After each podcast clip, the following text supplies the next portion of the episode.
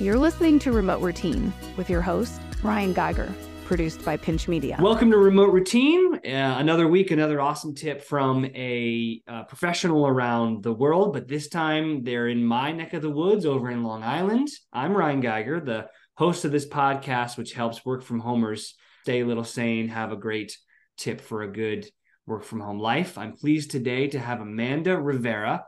Um, she's at Real Time Reservation. She's also doing some other cool things. Amanda, thanks for joining. Yeah, thanks, Ryan. I'm really happy to be here. Um, Full time job, real time reservation. We do some travel tech stuff. So it's really cool working for like a startup company uh, from home because people that we work with are from all over the world. So we have different clients that we work from all over the world and different like people that are part of the company who I deal with on a daily basis who are in all different types of cool places, which is awesome. So I feel like I love the fact that we work in this kind of you know remote atmosphere where we can open our horizons a little bit so I um, I I find that uh, I'm jealous of anybody that come I come across that that doesn't live on the East Coast. Like you get somebody in in Hawaii and you're just like, ah, oh, man, that would be nice. That would be nice. I will say that is sometimes something. So I don't work directly with the clients. I do the marketing direction and creative direction. But for me, especially jumping on some of these meetings and meeting with marketing teams,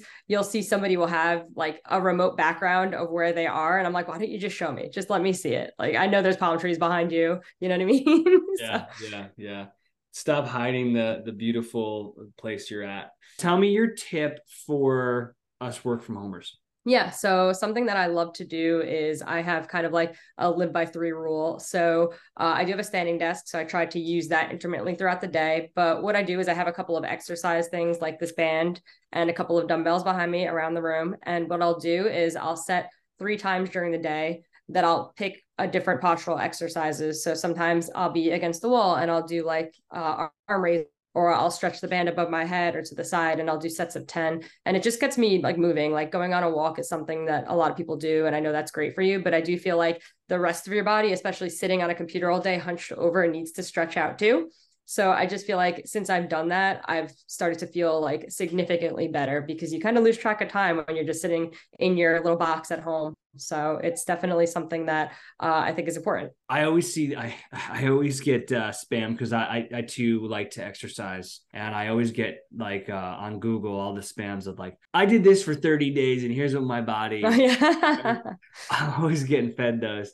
And, and I'm such a sucker to. I'm like, what? What did your body? What? What did change? What do you think the best change was from when you were like, you know what? I've got to start getting up and and and stretching. I think the soreness. So I feel like something that you don't think about as somebody, especially whether you're home or at the office, sitting at a desk you don't realize how immobile you are. Something I don't have a Fitbit or an Apple Watch. I'm not really into that. I like fun watches that are not digital but i will say um i didn't realize my phone was tracking my steps and it you know what i mean and i looked one day because somebody said oh it does that anyway and i saw that i was not moving at all and that made me think well if my legs aren't moving neither is the rest of my body and i realized i was starting to get neck pains and back pains and things like that um, and i go to the gym in the morning too but it still doesn't counteract the fact that if you go to the gym for an hour you're sitting for eight. Mm. so it was just something where i started noticing like i guess people who do yoga and stuff right? You start feeling that that transition of your body feeling looser and more comfortable and sleeping becomes more comfortable and sitting in different positions becomes more comfortable and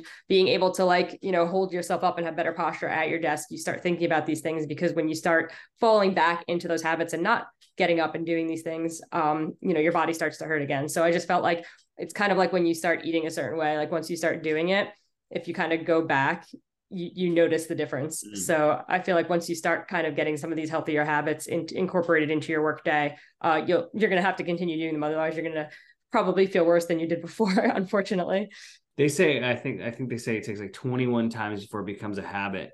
And mm-hmm. then when you stop, you notice immediately because now it's now it was a habit. You're you're stopping, and you can tell the difference. I love it. I love it. Get up, use a band. You can they're cheap. You can use like dumbbells. Just get it over your head and stretch.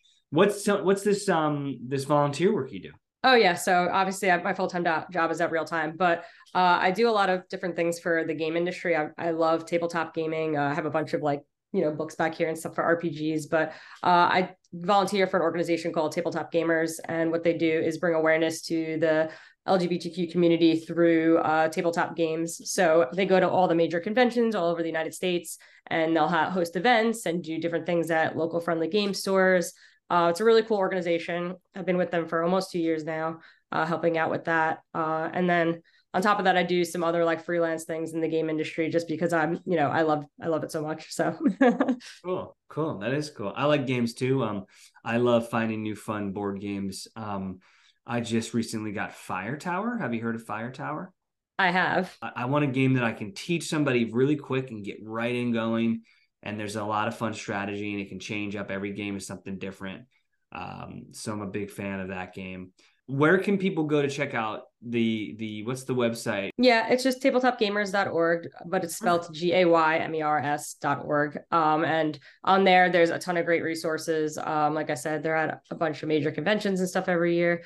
Uh, and then just in general if i'm always looking to like connect with different people and talk about like my experience and design and anything like that. So i feel like something else that's happened more recently is like we've all gotten a lot better at like you know making friends online and being remote. So i think it's important to continue as professionals like reaching out. And uh, you can find me on linkedin at amanda l. Rivera. So.